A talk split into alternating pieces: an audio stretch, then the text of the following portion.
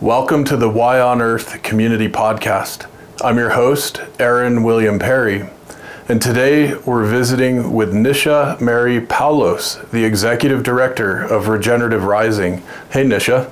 Hey, Aaron. It's so good to be here. Yeah, it's great to visit with you, and I'm so glad we could catch you in person while you're visiting here in Colorado instead of being over in India, in which case we would have had to Zoom together. Yes, absolutely. I'm just so grateful and awed at the way we met and that this whole thing materialized. I'm so grateful, and it's so exciting to do this in person. Yeah, absolutely. And a huge thanks and shout out to Artem and Ignacio and Jordan and all our friends at Earth Coast Productions who essentially facilitated us meeting. We'll mention Earth Coast again a little later on. Nisha Mary Poulose is the Executive Director of Regenerative Rising, a 100% women-led organization devoted to elevating and forwarding regenerative principles that expand the capability of people to lead from a living systems worldview. She is an award-winning architect and regional planner whose career at the confluence of human habitat planning and the environment now spans 15 years and 4 countries. Her regenerative focus has been the guiding force behind her work, as is the deep bond she shares with nature. She's also the founder of Woven Design Collaborative, a spatial design and planning firm, which we'll talk about. And in 2015, she won an award from the Prime Minister of India for her ideas on how smart cities in that country can solve critical problems. She founded a multidisciplinary spatial planning and design firm in India, which we mentioned, and is part of the South Asia Bioregionalism Working Group, and co-led a research project that produced a bioregional map of India. She is also a co-convener for the Indian National Trust for Art and Cultural Heritage, whom she supports with strategic visions and action plans for integrated regional development to preserve human and natural heritage, with regenerative livelihoods and native wisdom at the center. She did her architecture in India before being selected for Erasmus Mundus program in Europe, where she gained 2 advanced degrees, a Master in Science, International Cooperation in Urban Development, and a Master of Science, Urbanism, Habitat, and International Cooperation. She grew up in Kochi, a small town in Kerala, the southwestern coastal state in India, known for its natural and cultural heritage and abundant tropical biodiversity, which we're going to talk about as well. And Nisha, I'm so thrilled that we have this opportunity to visit in person. And it's amazing to me that you're now in a new position of leadership for Regenerative Rising, which has already been doing so much wonderful work here in Colorado and more broadly. And maybe to kick things off, you could just share with us a bit about what Regenerative Rising is up to and what you're, in your new role of Executive Director, what you're doing and planning for the organization. Yeah, absolutely. Thank you. Yeah, it's been such an exciting journey for me. Especially this last year, exploring this new sort of culturescape and landscape and conversations and perspectives about regeneration. And as the new Executive Director of Regenerative Rising, I've been now here in the U.S. for a month and a half. It started with the Expo West, which was an experience. And incredible, because I met so many people who I've just been seeing on Zoom all this while and made so many connections. Yeah, what we have a lot of things planned for the year. It's all exciting. I'm really embracing this bridging of the worlds in a way for me, because from where I'm coming from and what's going on in the U.S. and to be part of this movement and have all these allies. And I must say that the regenerative community and all the allies are so kind and warm and open, and that's just, I just feel so great to be part of it. That's so wonderful. Yeah, I love focusing on the theme of kindness and coming from the heart with all that we're doing. And you and I, we were chatting before the recording about the importance of that perhaps non-linear and not necessarily like pure logical orientation when we're moving from the heart, when we're collaborating from the heart, and perhaps even opening ourselves for inspiration from nature regarding the regenerative work we're being called to do. And of course, the logic, the rational, the plans, the tools, the nuts and bolts, these are all very important, but it's not all about that only, right? Yeah. I mean, so we mentioned living systems worldview, right? And that I think is where I meet the organization in the way we embody this movement for ourselves. So it's, when we're speaking of a living systems worldview, it's basically living systems are so deeply interlinked. It's such a big part of the consciousness of the planet, that, and it's interlinked to the consciousness of every being within it. And I really choose to use the word being instead of like living things, because the word living has also been sort of specifically defined, but everything has life, all our beings, like the mountains and rivers. And so that is a big part of how when we're talking about complexity as a species that is part of this planet, we also have access to the consciousness of the planet, and that's something I really believe in. And over the last few hundreds of years, I think the systems we set up across the world have broken a lot of these connections. And it's really interesting to me to observe how sometimes we're trying to solve these very heart and consciousness-related problems in a very logical way. And like you're saying, yeah, absolutely, we need all these tools and it's a big part of it, but we also need this, because otherwise the logic and the intellectual aspect of it is not really meeting the heart of the matter. And when we're saying living systems worldview and regeneration, these are the two things that sort of really deal with the mindset and your way of inhabiting this planet. I absolutely love this wisdom, and actually it's one of the core themes woven into my new novel Viriditas, which I was sharing about with you recently. And that deep connection of the, I like to call it AI, the authentic intelligence of nature. And as leaders, as executives, as organizational leaders, for me personally, it feels increasingly imperative that we're personally connecting with nature on a deep and regular basis. And I'm curious what that looks like for you, knowing that that's been a really important part of your experience since you were a kid. What does that look like, and how do you weave that in with all the busy goings-on and responsibilities you have as an executive director? Yeah, well, Dan, thank you for that question. It's a very interesting thing for me to talk about. So, I grew up in the southwestern coast of India in a small town, which was rich in biodiversity. It's tropical and it's abundant, and I spent a lot of time in my childhood really connecting with nature.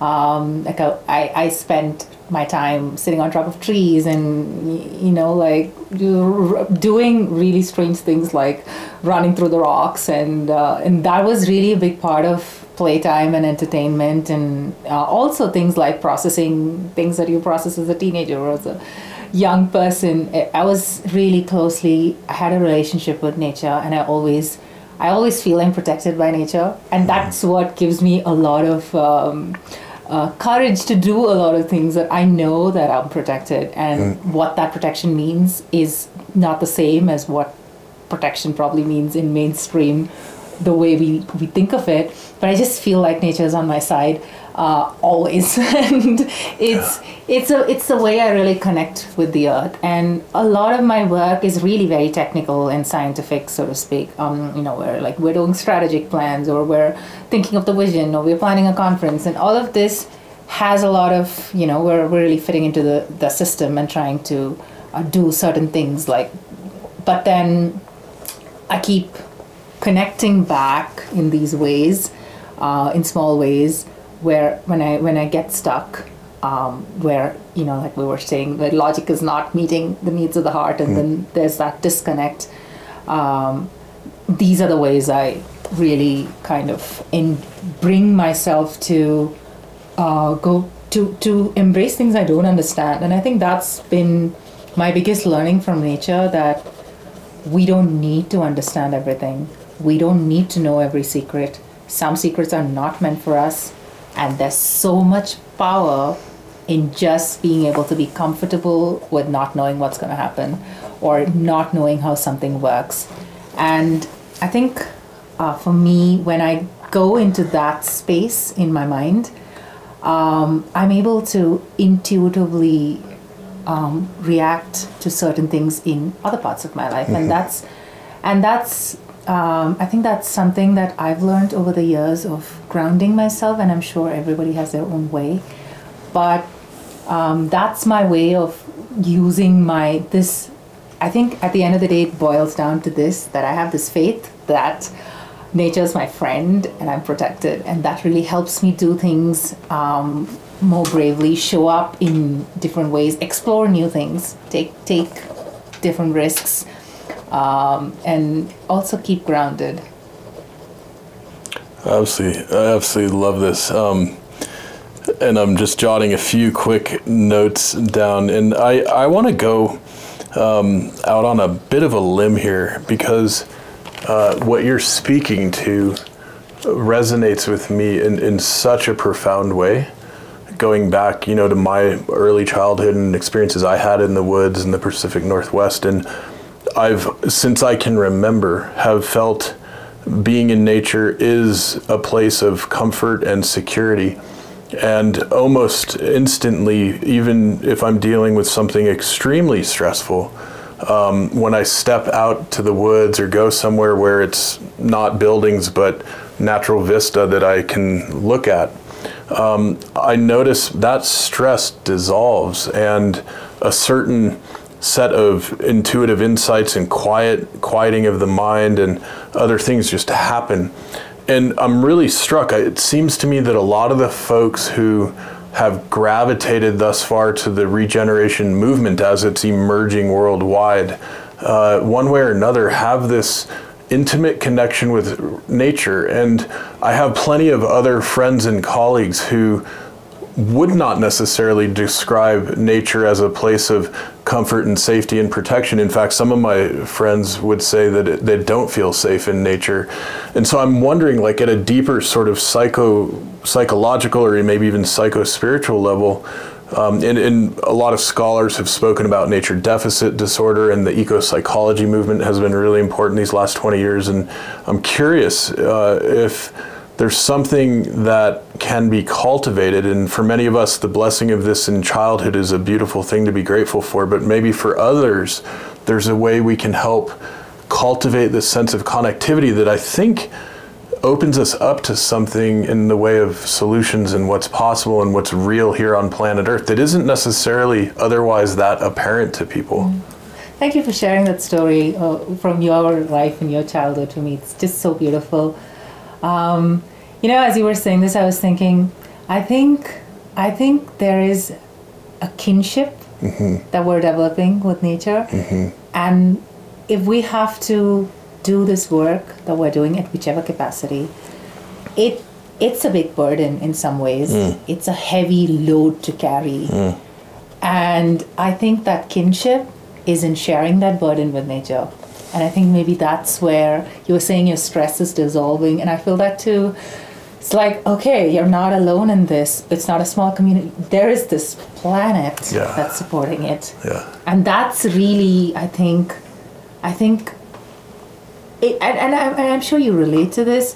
When we're talking about, when I'm talking about like being close to nature, I'm scared of it as well. Oh, yeah, I have a healthy respect for it, right? Like, you know, there are insects that can bite you, but I think the big component of that relationship is to be aware, to observe, to understand boundaries. And that's the same way, you know, we cultivate human relationships. You have to have boundaries, and you have to have healthy boundaries. You have to understand where the other person is coming from, And that's just, I look at nature like that as a being I'm connecting with. How do I maintain those boundaries so that we can support each other? But also, how do we share this burden? And that's, to me, a way of thinking that maybe can be a pathway towards building this connection when you... And again, I think that's where a lot of practices, like spiritual practices, whatever type of meditative practices, grounding practices, the entire diversity of those practices also help, because when you're in that space, you are able to connect. And we're, and you mentioned your book, and that's so exciting. I can't wait to read it.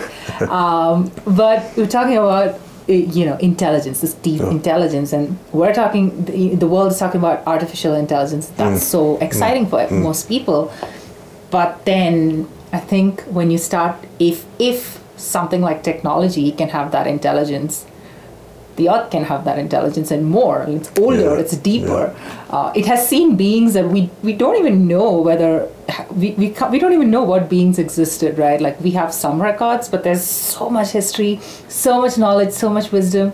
So I think that relationship is exciting. And the idea of like tapping into that consciousness, which is basically you have to go into your own heart or your inner sort of voice, and then that connection is there. It's already there. We don't have to invent it or discover it. It's there, and it's just about having the faith, I think, that it's there, and seeing what, like, people. I feel like everybody has their own way of connecting with nature. Like for some people, it's through the sea, it's through the mountains, through insects, it can be through your pets, whichever way that as you find it, that's the way. You just have to have that faith that even if you don't understand the sentience of this being, it's still there.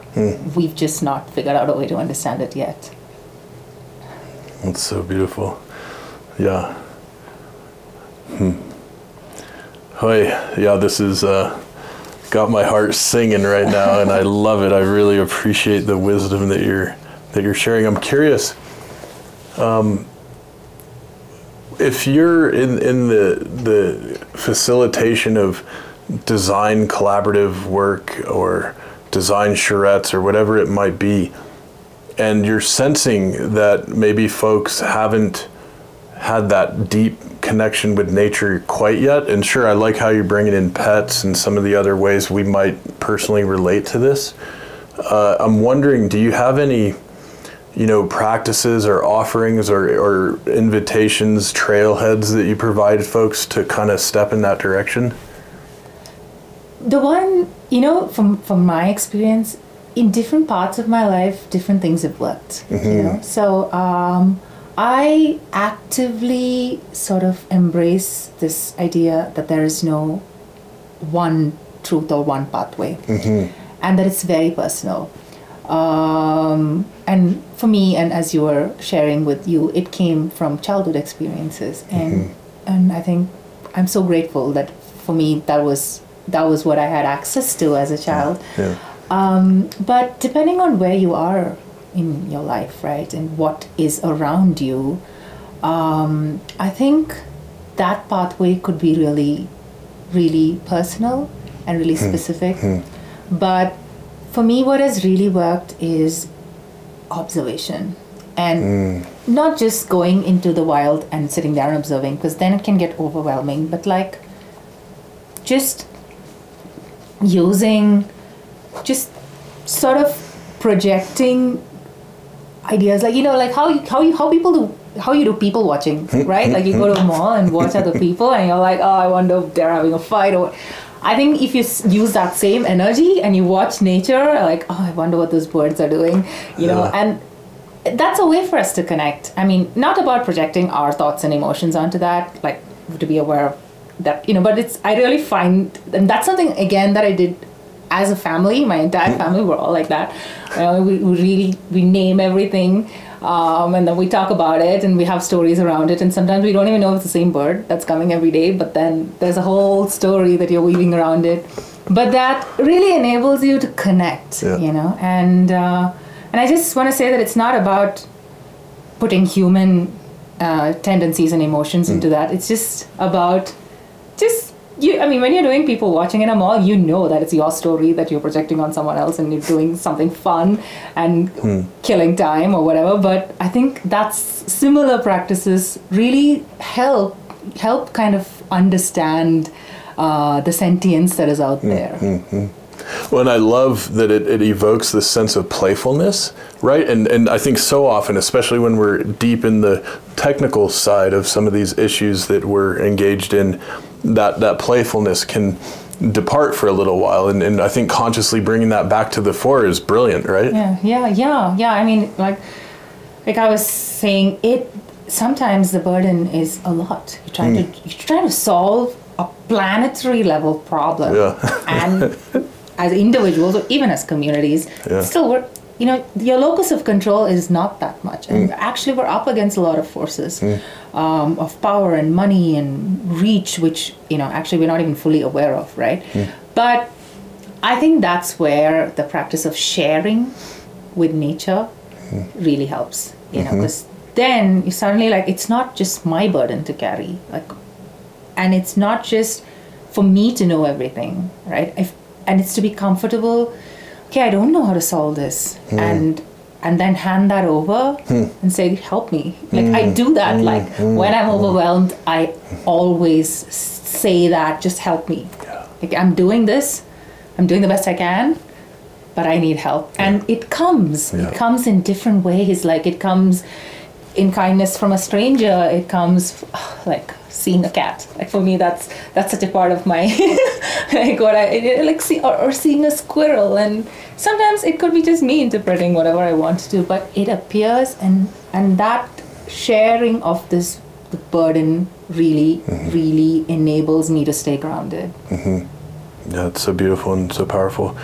I often tell folks when they ask, who do you work for or whatever, I say I work for Mother Earth, actually, and I've felt this way a very long time. And yeah, she, I think she's happy that more and more of us are responding to this call to work in service to the regeneration, the healing, the stewardship, the care of the people, of all these various creatures and beings. And I love your use of the term being. I think that's one I'm probably going to carry forward and share with others down the road.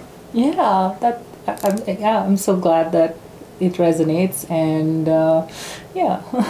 And listen, I want to ask you too, maybe for some of our audience, the idea, the word, the concept of regeneration is a bit newer, and I'd love to hear, you describe what it means for you in the context of the work you're doing, especially with Regenerative Rising, and also if you would share a bit with us about what the organization is doing, in the next 9 months, and how you guys are helping to facilitate and activate this thing that's emerging. Yeah. Yes, absolutely. I'm excited to say that.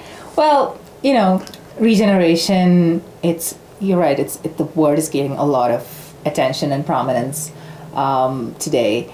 And I like to keep, for myself as well, to keep going back to what is the real intent behind the word, because it's a word and it's an English word. So it's meaningless, actually, the word itself, to the majority of the people in the world, actually. But there is a lot of importance attached to the word. So I like to go beyond the word, and for myself, I keep reminding myself that the intention is what we really need to hold on to, and regenerate. In the definition of it, regeneration is basically it's a natural process. It's as old as the earth itself. Our cells regenerate. And if you just type in regeneration, it actually leads you to the medical world, which talks about how to regenerate organs and stuff, right? So basically, I mean, regeneration is, in a way, how a being or part of it comes back to its full functional capacity, right? And its true purpose. But it need not look the exact same as it did before. Ecosystems regenerate, rivers, forests, regeneration is really a part of nature, and indigenous communities and ancient communities across the world really understand that this is a part of life, and we have a role to play in that, right?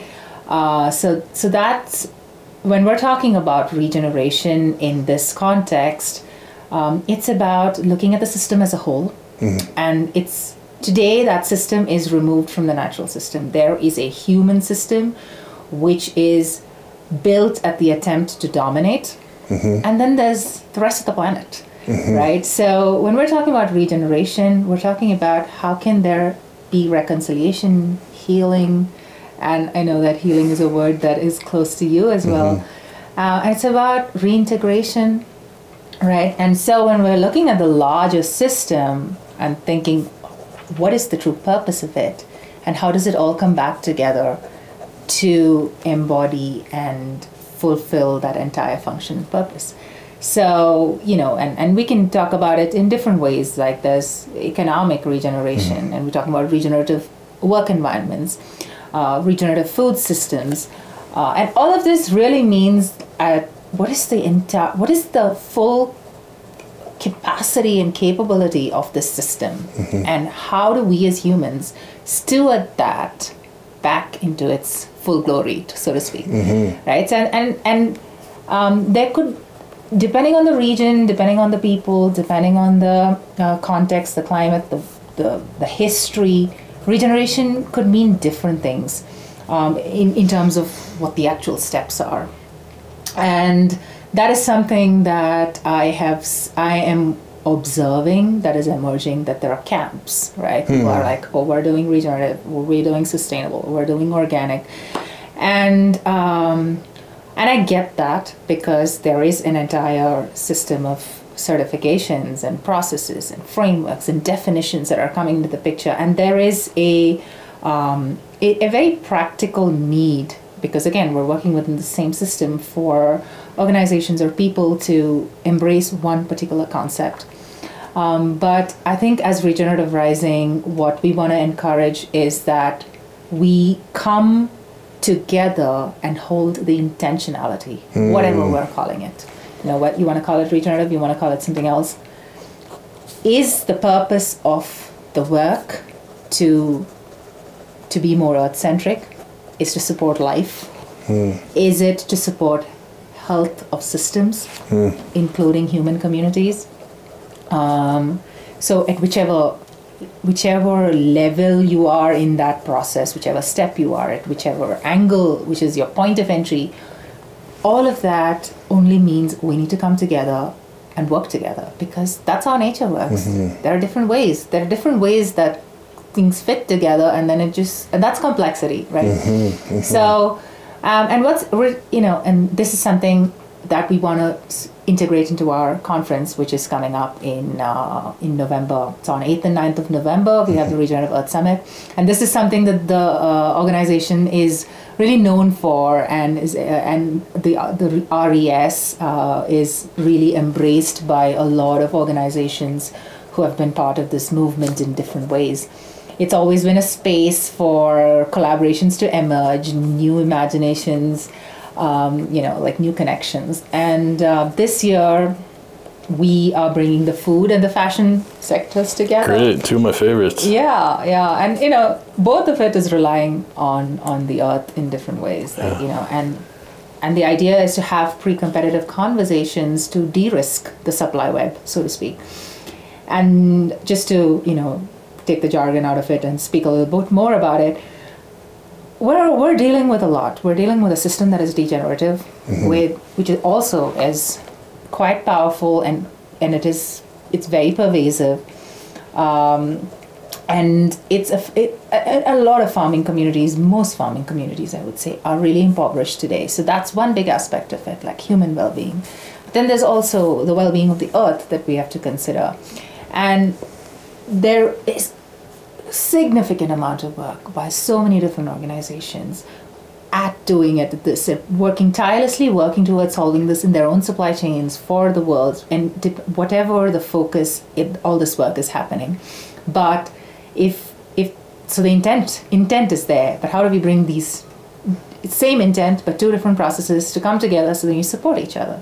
And we also have to keep in mind that this is a time when there is climate change, mm-hmm. there are weather patterns are changing, soil patterns are changing. And even if we want to be regenerative, we have to still accept that there are changes. The Earth is going through a period of rebalancing. Mm-hmm. So if we are beings of the Earth, we have to adapt and remain agile. So certain pieces of land which supported a particular type of crop or a particular fruit or does not support that anymore, maybe. So how do we stay agile? How do we support everybody across the supply web? And that's something we want to collaborate on at a leadership level at the summit.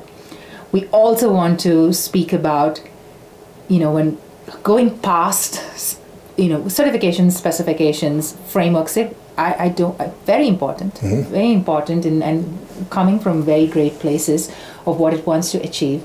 But how do we all talk together about it, right? Depending on whichever corner you've chosen. And how do you empower your story? That's the other part that we want to speak about. We want to really see how do we look at this true story of the product and give access to the customer to that story. And that being the way somebody can make a choice in a supermarket or wherever. So we want to engage with organizations and who have developed tools or platforms or data sets. Everything from AI to, whatever else is out there, and to bring that into the experience of the conference as well, right? We want to have, so the venue itself we chose is like that, where we have spaces where we can maybe set these things up with different kind of tools, and we generally have leaders from various organizations, global organizations attending this, and that's a great time for people to engage with it. And one of the deeper reasons is also because the regenerative community, just 15, 20 years ago, sustainability was the buzzword. And this was the same problem at that time. There's a divide. People who are engaging deeply with the earth are not engaging with technology. And that's a bridging that we also want to do, because AI also needs to have these thoughts into it. So this is also a way to inform the development of technology. If this need is there, then technology will align. So we're having these sort of three things which seem kind of diverse, but actually it's also really, really aligned to come together and really talk about what does this collaboration look like, and how do we at this level look at all of these things, access all the tools and information we have to support the well-being of all beings, human communities, ecosystems, wildlife, all of that, across the supply web. And it's not something that one organization can do alone. However much the intention is there, it can only be powerful when we band together and support each other. Yeah, absolutely love this, and I'm so excited. And it's very much the way the ecosystems function, and it's as if what I'm gathering, Regenerative Rising is functioning at least on one level similarly to how the mycelial networks function in the forest and soil ecology, which is something that Y on Earth Community is also doing, and a few others that are in our network and cohort that are sort of organizations of organizations. And I absolutely love it, and I love the way you're speaking the wisdom into the space with the technical tools and processes that you're also offering the community. And I wanted to just mention that, so the conference is in Colorado, right, in November? Yes, it's in Denver on the 8th and 9th of November, 2023. Excellent, yeah, that's really exciting. And I hope many of our audience will be able to participate and or enjoy some of the outcomes of that gathering. And I'm really curious. Let me just mention this, that folks, if you'd like to get tickets, by the way, you can go to regenerativerising.org, right? You'll have tickets there. And while I'm at it, let me also mention that you can find both Nisha and Regenerative Rising on Instagram and LinkedIn. Nisha Mary Poulose and Regen_Rising on Instagram, and then on LinkedIn it's the same for Nisha Mary Poulose, and then it's Regenerative-Rising for the handles there. And yeah, there's a specific web page for the Regenerative Earth Summit that we'll include in the show notes that you can find at regenerativerising.org. Is there anything you'd like to add to those resources real quick while we're on that? No, I mean, that's our website has all the information about tickets, and we're early in the conference design, but the agendas and speakers and other information will be updated. You can take a look at the previous, previous events, past events page to see what it has been like. And we're really happy to collaborate with the people who have intentionality, and we want a lot of support. We're looking for a lot of support from communities out there. We're a nonprofit. We are actively looking for sponsorships as well, and we're in that phase of the organization as well, because there was a big transition between Celine Díaz, who was a founder and executive director, and now I'm the executive director, and we're taking this as part of our next phase. Like, Regenerative Rising has always been inclusive of communities from across the world, voices from across the world, and even in the US, and different cultures and different perspectives. But in this next phase, we also want to take Regenerative Rising to other parts of the world. So we really want that support to be able to do that. That's absolutely wonderful. And let me ask this too. If folks want to support financially, can they go to regenerativerising.org and make a donation? Is that one of the ways to help out? Okay. Yeah. Or they can write to me, nisha@regenerativerising.org, and we can take it from there. But then, yes, it's available on the website as well. Excellent. Yeah, that's wonderful. Yeah, I really encourage all of you to consider supporting Regenerative Rising at some level. And on that note, that'll be a segue to thank some of our sponsors who make this podcast series possible. And that includes, of course, Earth Coast Productions. And we've got behind the camera, we've got Ignacio here in the room with us. Shout out to Ignacio and Jordan and Artem and Rachel and others on the team making so much possible with the Y on Earth community, and also many other organizations in the space. And of course, this is how we met, Nisha. So we know that Earth Coast is also doing a lot of work with Regenerative Rising. And want to give a big shout out to Chelsea Green Publishers. We now have a very special partnership with Chelsea Green, and are doing a number of episodes interviewing different authors who are focused on issues of regeneration, stewardship, health and wellness. And as part of this partnership, you can use the code YOE35 to get a 35% discount on any of the books and audiobook offerings that you'll find at Chelsea Green. We'll include the links and so on in the show notes, and you can always go to the whyonearth.org website and go to the partners and supporters page to find Chelsea Green and many of our other supporters and partners, and get discounts and special wonderful gifts and offerings from many of them. So Chelsea Green, that's great. Also Waylay Waters, the regeneratively and biodynamically grown hemp-infused aromatherapy soaking salts. This is one of the social enterprises we stood up through the Y on Earth community. All the proceeds go to the nonprofit. Of course, Dr. Bronner's, who are doing so much in the regenerative space globally, and now have chocolate in addition to soaps and other offerings. And if you're interested, you can join the Y on Earth community's ambassador network, which is growing and worldwide. Community Impact Ambassadors, we call it. And so you too can join the CIA if you're interested. And we have many of our ambassadors and others supporting the Y on Earth community through our monthly giving program. And if you haven't yet joined that and you'd like to, you can go to yonearth.org, click on the support or donate page and set it up at whatever level works well for you. If you choose to give at the $33 level or greater, we'll send you one or more jars of the Waylay Waters soaking salts each month. So not only is that a great way to thank you for your support and to help out with the podcast series and everything else that we're doing, it's also a wonderful way to get in the practice of even greater self-care habituation with those soaks. They're amazing for our mind, body, and spirit. And we've got so many other wonderful supporters and collaborators you can check out on the website.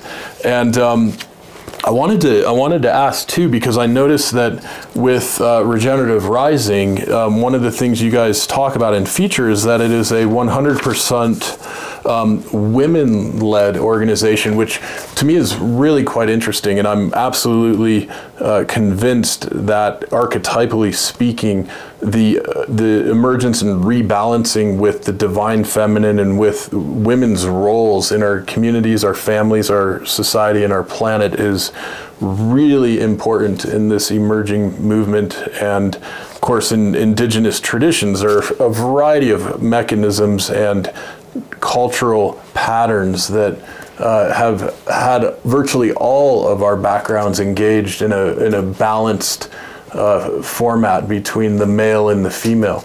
And that's one of the things that's been substantially disrupted over the last several hundred years and even several thousand years, depending on how we're looking at it.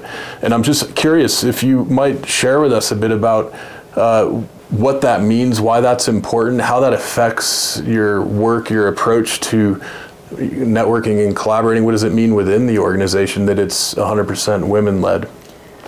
Yeah, I mean, we're right now a small organization, and so it was set up as, set up by a woman, Celine Díaz, who's our founder, with a completely women board. Mm. And it was for essentially, this is one of the intents, to bring the power of the feminine back into this conversation, back into the systems. Because if we want the change that we want to see, we need to come back with ways of balancing the system, right? So a lot of the systems today are heavily patriarchal.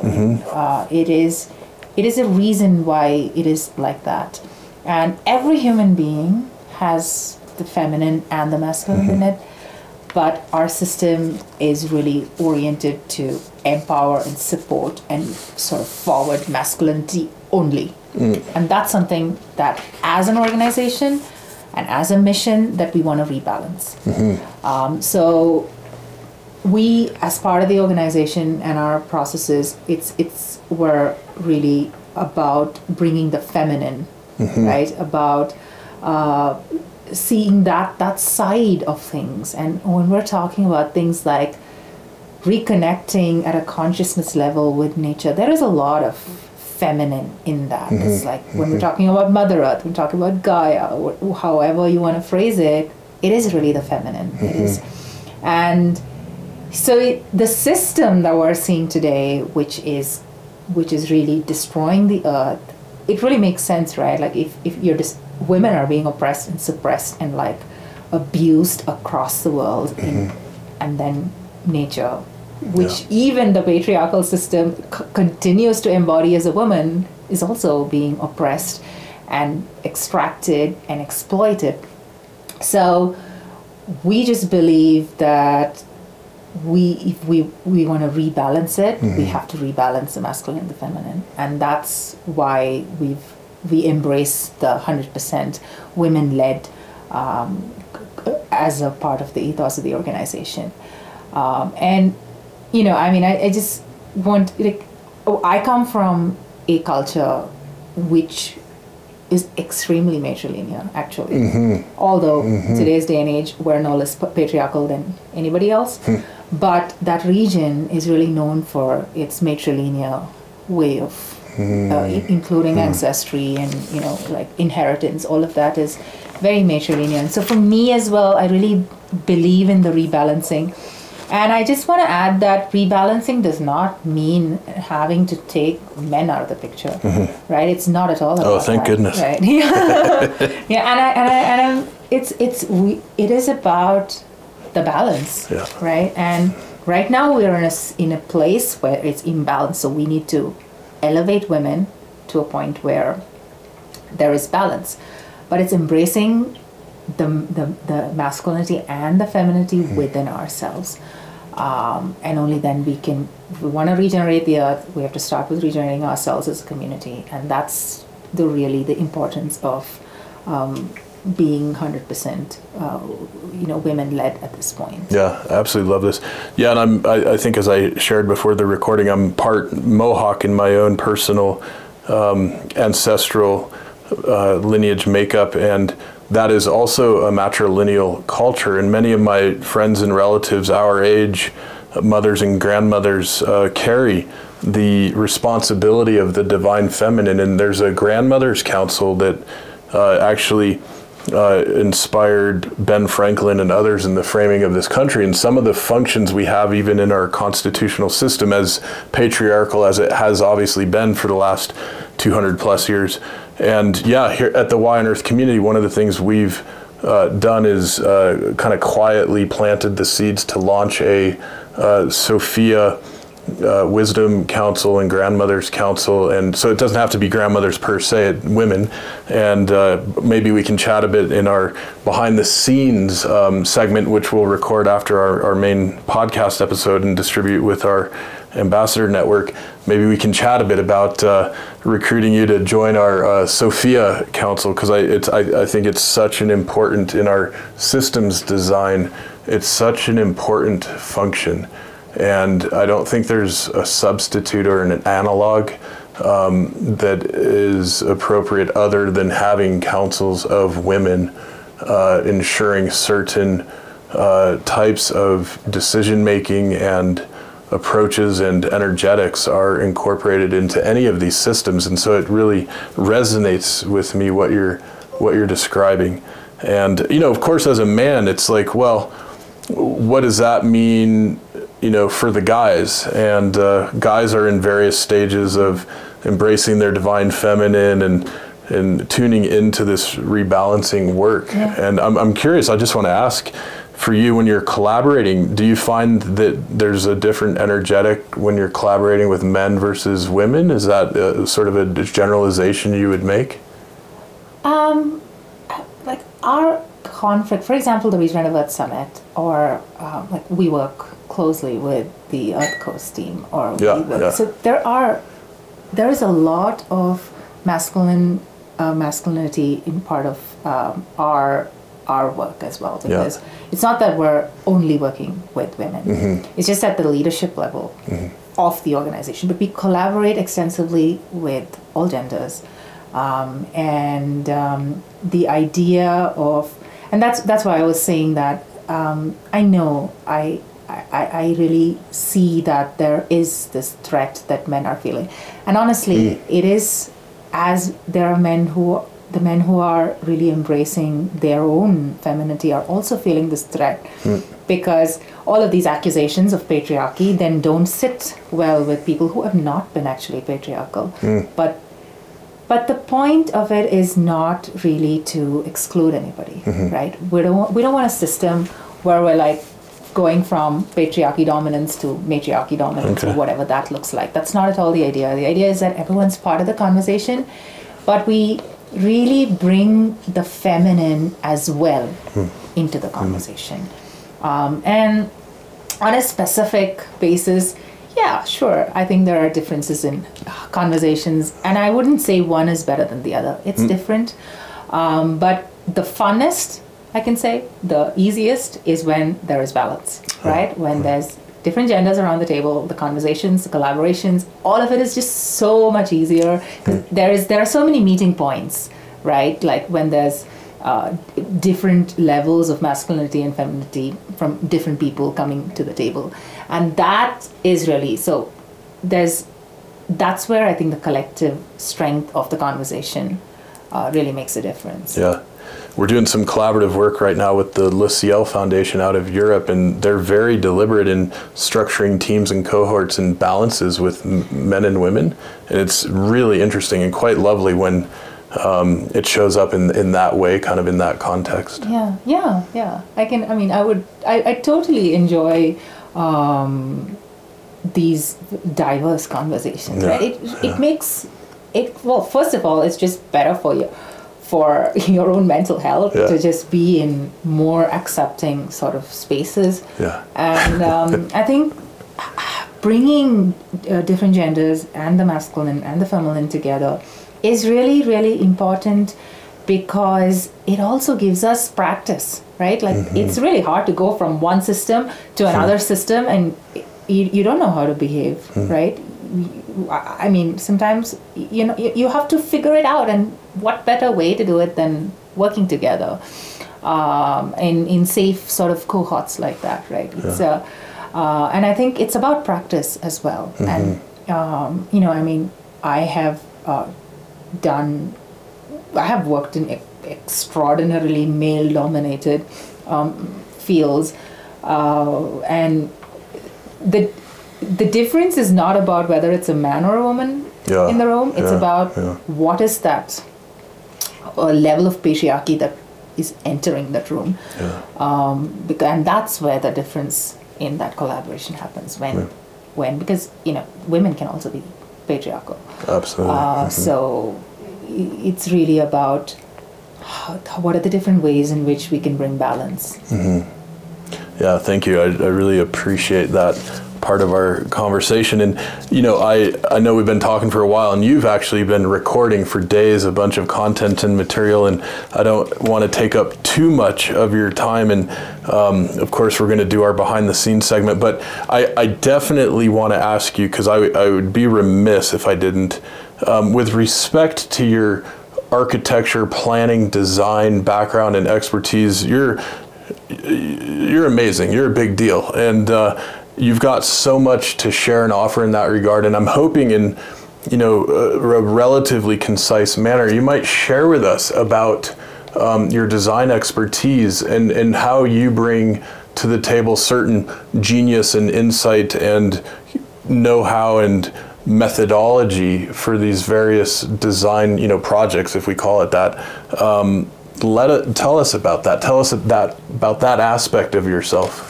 Thank you for, that's really kind of you to say all that.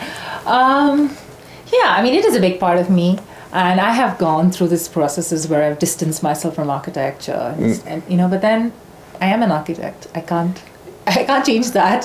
You know, I've done that, but I look at it from a human settlement point of view, and, you know, and I've really repositioned the way I speak about it as human habitat. Because I think that is the missing piece. We're talking about shelter, and shelter technically means that you're in danger and you need something to protect you. And I think that's something to think about, right? Like, are we so removed from the planet that we're born in that we need to shelter ourselves all the time? Or are we building a habitat for ourselves? Are we joining in to create habitat for ourselves, right? And that is my entry point into the world of planning and architecture and design, to see how do we make our spaces more livable. And it's, you know, when I say it, it feels like a ridiculous thing to be working at, like, because we are living, why is it not livable? But it's not. We've built spaces which are not natural. And when I say we're not natural, it's because it's not our natural habitat. So our needs are not being met. We might think it's being met, but it's not being met. Your need for recreation is not being met. Your need for access to fresh air, access to good food, none of that is being met. And so the way in which I've worked is to look at land, because my work has mostly been land-based. You look at land and you look at what do we need to live on this land, to make this our habitat, and what do we have to give back, mm-hmm. right? So my projects have been anywhere between 2 to 3 acres to mm-hmm. like 10,000, 20,000 or more, like city region scales as well. And to think of how do we bring nature, ecosystems, mm-hmm. nature-based infrastructure back into it. And one of my favorite examples is like, just to sort of, it's again, simplifying it, but one of my favorite examples is like, we have cities which are completely concrete. Mm-hmm. And then we have huge concrete sewers and stormwater drainage systems, which take all this water out, mm-hmm. and depending on the city, it either throws it into the ocean, and when I say throw it, I'm using that word intentionally. It's just like dumped, and that's our intention behind it. Mm. Or it's mixing with sewage, or it's just like, we don't know where it's going. And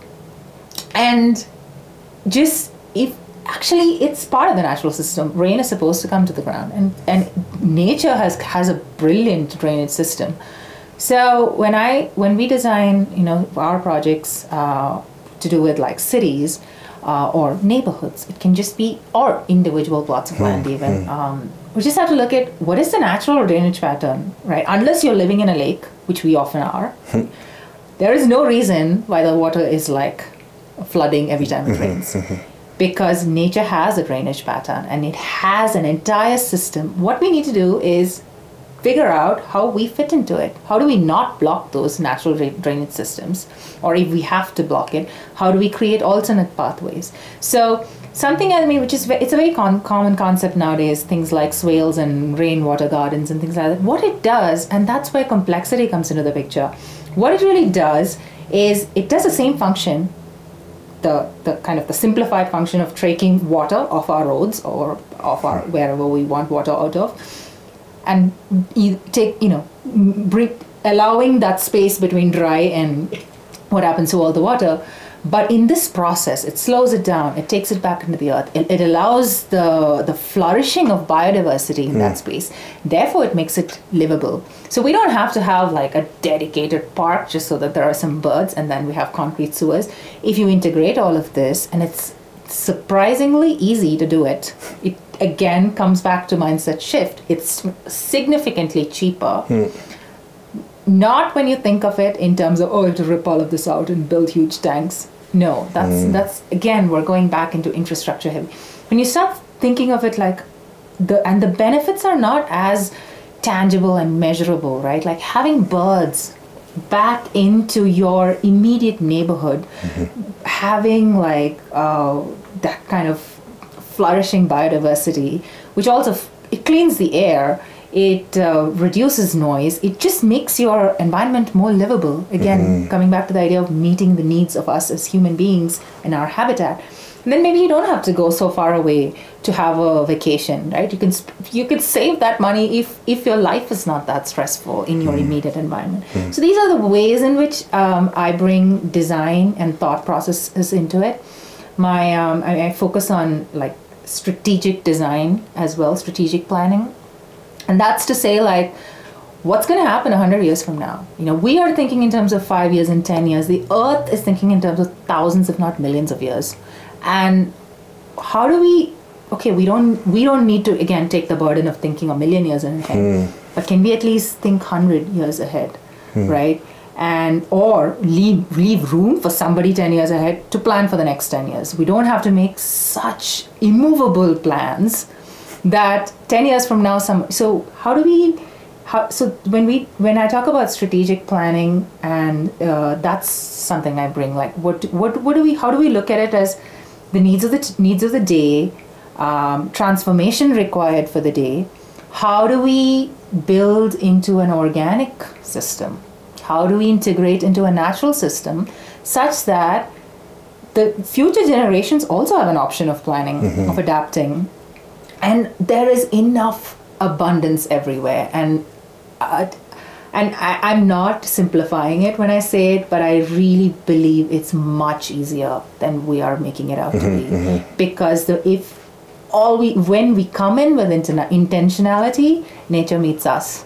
And then it just is exponential, the way in which it can really grow. That's so exciting and inspiring. Thank you Nisha, and just want to remind our audience that this is the Y on Earth Community Podcast. I'm your host, Aaron William Perry. Today we're visiting with Nisha Mary Poulose, the Executive Director of Regenerative Rising and the founder of Woven Design Collaborative. And Nisha, it's such a joy to have this opportunity to visit with you. And again, I'm so glad we could do it in person while you're here in Colorado. And wanted to ask just one other question. When we were talking about your childhood experience and being in the woods and the forest, and we talked prior about the Japanese concept of Shinrin-yoku, sitting in one spot, forest bathing is sometimes how it's translated, and observing what's going on in the forest around us. And I'm curious if you might share with us a bit of, you know, what that was like for you as a kid, and also like now, what that might be like for you as something you intentionally connect with from time to time. Yeah, I mean, and when I say this, I think my parents will be like relating and laughing the most, because I used to spend all my time on top of trees growing up, you know, and that's how I was studying, because I would take my book and go sit up on top of the tree, and I was multitasking in my mind, because I could not study inside a room. I just could not. And I didn't have all of this vocabulary, and thankfully I had a family that just let me be. Yeah. And if you want to go sit on the tree and study, go sit on the tree and study. So, but that was a big part of how I was able to, even today, I cannot work in a room that has no access for nature, mm-hmm. right? If I have to do, my productivity is very less, and I don't think I'm unique in that. Mm. But maybe I'm very aware of that. So it's something that I always do when I need to be creative. I have to find a space mm-hmm. that is, and you know, coming from I'm from India, where it's kind of hot, and the air conditioning is really something that's taking over the country, mm. And I cannot tolerate air-conditioned spaces. Like, I can't breathe in it because all the windows are shut, and the temperature is too consistent. Like, and some of these things are, I'm saying it because I've thought a lot about it. Like, why can't I sit in air-conditioned space? Because I feel like I need that temperature variation of, you know, like, it's not one standardized temperature for like 16 hours. But so these are things that I have thought a lot about, what I need to be creative, what I need to do well, and it's really hard sometimes to find it. And I think what I wanted to share is maybe that I was living in a city for a really long time. When I moved to that city, it was a really green city. It was a beautiful city. It's still beautiful. But at some point, I started feeling so claustrophobic, and I was not able to function. And I didn't realize why. And, well, a series of things happened, which was not really planned. And, you know, I ended up moving from the city to a rural part of the country, which is coastal and tropical. And my mind just flipped. And I was like, oh, my God. For 15 years, I didn't have this access to nature that I did growing up. And that's what's been missing in my life. Yeah. And I forgot that this was, you know, because I still was like seeking out spaces. Like, I worked out of a co-working space, which was not air conditioned, and it had this huge canopy of, you know, which is just under a canopy of a tree. I actively found homes that had gardens and like old trees, and, you know, I did all of that, but still having a little bit of wilderness mm-hmm. makes all the difference. Mm-hmm. And I think I'm just like, I'm still reeling, like, oh my God, how did I not realize that's what was going on? You know, so, yeah. Yeah, I can definitely relate to that personally. Yeah, thank you so much for sharing that, Nisha, and thanks so much for being a guest on our podcast. I'm so thrilled we can share a bit of you and your story and your wisdom with our audience, and really look forward to other collaboration in the coming weeks and months and hopefully years. Yeah, thank you, Aaron. It was a very enjoyable conversation, and I'm just I'm so grateful that you could make this happen in such a, you know, it was a short time, And it was, I just really enjoyed it. Thank you so much. And absolutely, I really am excited for all the things that we can do, all the things that we can weave together, and for being, I'm just grateful that we met. Yep, likewise, absolutely. Well, thanks, and we'll sign off and say goodbye to everybody. The Why on Earth Community Stewardship and Sustainability podcast series is hosted by Aaron William Perry, author, thought leader, and executive consultant. The podcast and video recordings are made possible by the generous support of people like you. To sign up as a daily, weekly, or monthly supporter, please visit whyonearth.org/support. Support packages start at just $1 per month. The podcast series is also sponsored by several corporate and organization sponsors. You can get discounts on their products and services using the code Y on Earth, all one word with a Y. These sponsors are listed on the whyonearth.org/support page. If you found this particular podcast episode especially insightful, informative, or inspiring, please pass it on and share it with a friend whom you think will also enjoy it. Thank you for tuning in. Thank you for your support. And thank you for being a part of the Why on Earth community.